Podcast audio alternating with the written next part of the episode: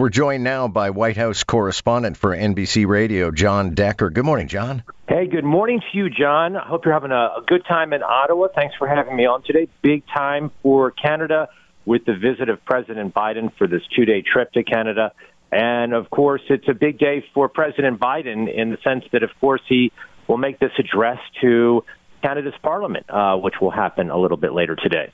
Now, this is his first visit to see Justin Trudeau, and I heard a lot of grousing in some quarters of people saying, well, what took him so long? Well, what took him so long?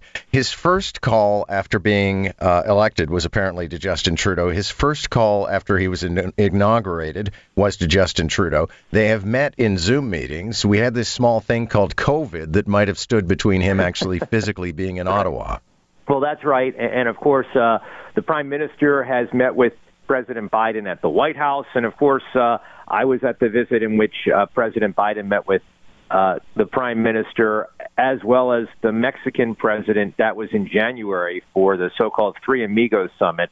So th- they are certainly keeping up with each other. And, you know, if you, you saw the, the video last night of uh, both President Biden and Jill Biden, the First Lady, uh, with uh, the prime minister and his wife, you, you see they get along quite well. Uh, so uh, it's it's a nice visit. It's always important because the U.S. Canadian relationship has always been an important relationship, regardless of who's in the White House.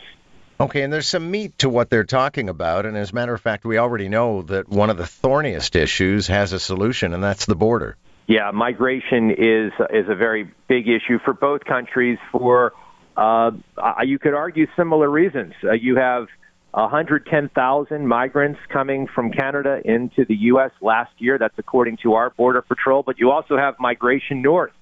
Uh, so this is an important issue uh, that is on the agenda, as is the issue always of trade, uh, supply chain issues. That's uh, been important ever since uh, the past two years, in particular with COVID.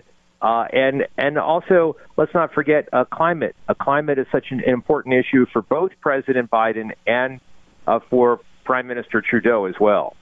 Okay, so let me ask you: um, You're covering this from an American perspective, but your beat is the White House, so you're going to cover it. But how much interest do Americans actually have uh, in Joe Biden addressing Canada's Parliament? It's not the top issue. Uh, if you were to tune into pretty much any network today, uh, yes, correspondents are in Ottawa. Uh, that being said, it's not the top issue when you, when you tune on the news. Uh, you know, in fact, uh, you know, if you tuned in the news today, no matter what cable channel you watched, CNN, Fox, MSNBC, or the broadcast networks, NBC, ABC, or CBS, yes, they're going to the correspondents who are in Canada, but they're not talking about President Biden meeting with the Prime Minister. They're talking about the action that the U.S. took as it relates to that drone attack in Syria.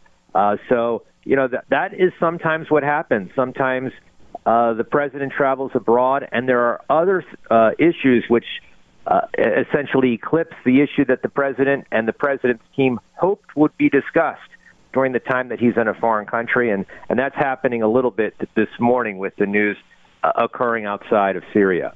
Jon Decker, thanks a lot. Always a pleasure to have you.